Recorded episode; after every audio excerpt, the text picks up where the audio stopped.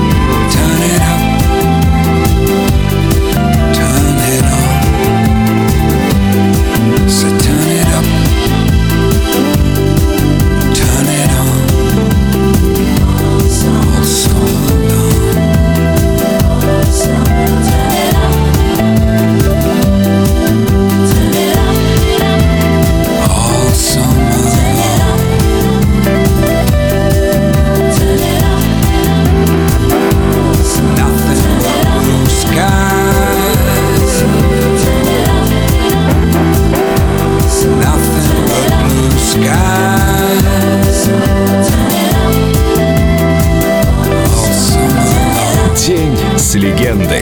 Крис Ри. Только на Эльдо радио.